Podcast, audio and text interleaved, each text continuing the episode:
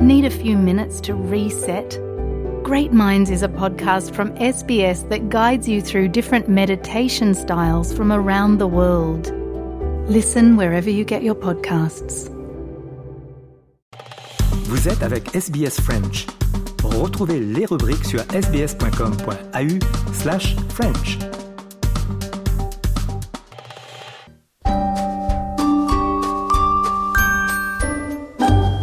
Bonjour et bienvenue dans notre rubrique Le mot de la semaine de SBS Easy French.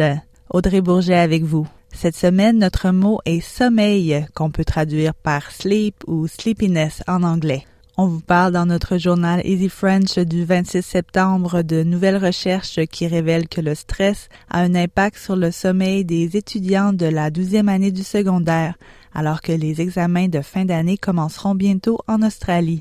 Le service de santé mentale en ligne destiné aux jeunes Australiens Out a révélé que la moitié des étudiants interrogés avaient des difficultés à dormir, une conséquence directe du stress lié aux études. Le sommeil, c'est l'état pendant lequel on dort. Certaines personnes dorment d'un sommeil profond, alors que d'autres ont le sommeil léger et se réveillent facilement. Avoir sommeil signifie avoir envie de dormir. Au sens figuré, le sommeil peut être un état inactif temporaire. C'est un nom masculin, donc le sommeil, qui vient du latin somnus. Ça s'écrit S-O-M-M-E-I-L, sommeil.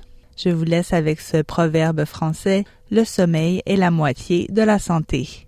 Voilà, c'était le mot de la semaine. Je vous invite à écouter nos autres mots de la semaine ainsi que les journaux Easy French sur le site web de SBS French et sur toutes les plateformes.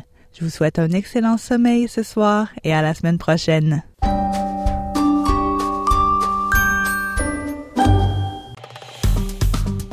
Aimez, partagez, commentez. Suivez-nous sur facebook.com slash sbsfrench.